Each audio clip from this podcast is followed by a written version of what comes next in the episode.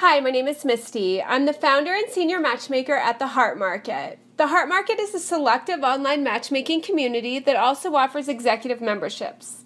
Our podcast, Just Ask Misty, answers dating questions submitted by our members as well as the general public. So text us, tweet us, email us, Facebook us, anything goes. Just get us those questions.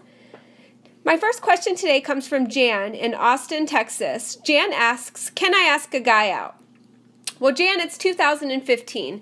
Yes, you can ask a guy out. The days of men making the first moves are long gone. If you find someone who has a great personality, you're attracted to him, and there's no major red flags, then go for it. Stop waiting for a good thing to happen. Take the initiative to get what you want now. My next question comes from Mark in Denver, Colorado. Mark asks, Where can I meet a nice lady? Well, Mark, you can meet a nice lady at the Heart Market. When offline, try a local coffee shop or a bookstore. Really put yourself out there and make yourself available to all situations and see what happens. Go Broncos! My next question is from Katie in Boston, Massachusetts. Katie asks, Does height matter? I like this great guy, but he's almost an inch shorter than me. Is that weird? Katie, height does not matter. It's not weird in general. Maybe it just doesn't make you feel comfortable. Height is like age, it's just a number. Morals, values, common interests, chemistry, these are the things that should matter in your relationship.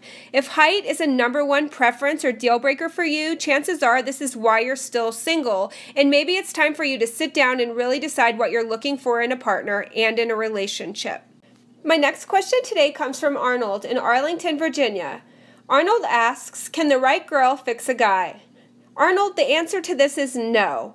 This is a very dangerous misconception. It's very unrealistic and selfish to meet someone and expect them to fix you. Only you can fix you.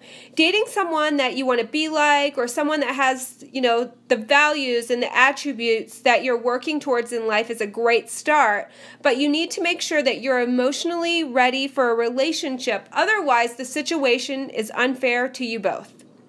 My last question today comes from Alex in South Carolina. Alex asks, When should I meet the children?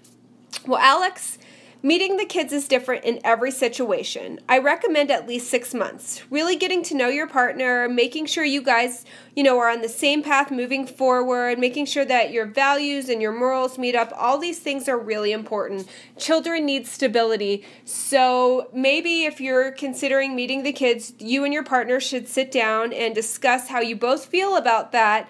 And if you can both agree that you're on the same future path, then you can decide together how to move forward and when to meet the children.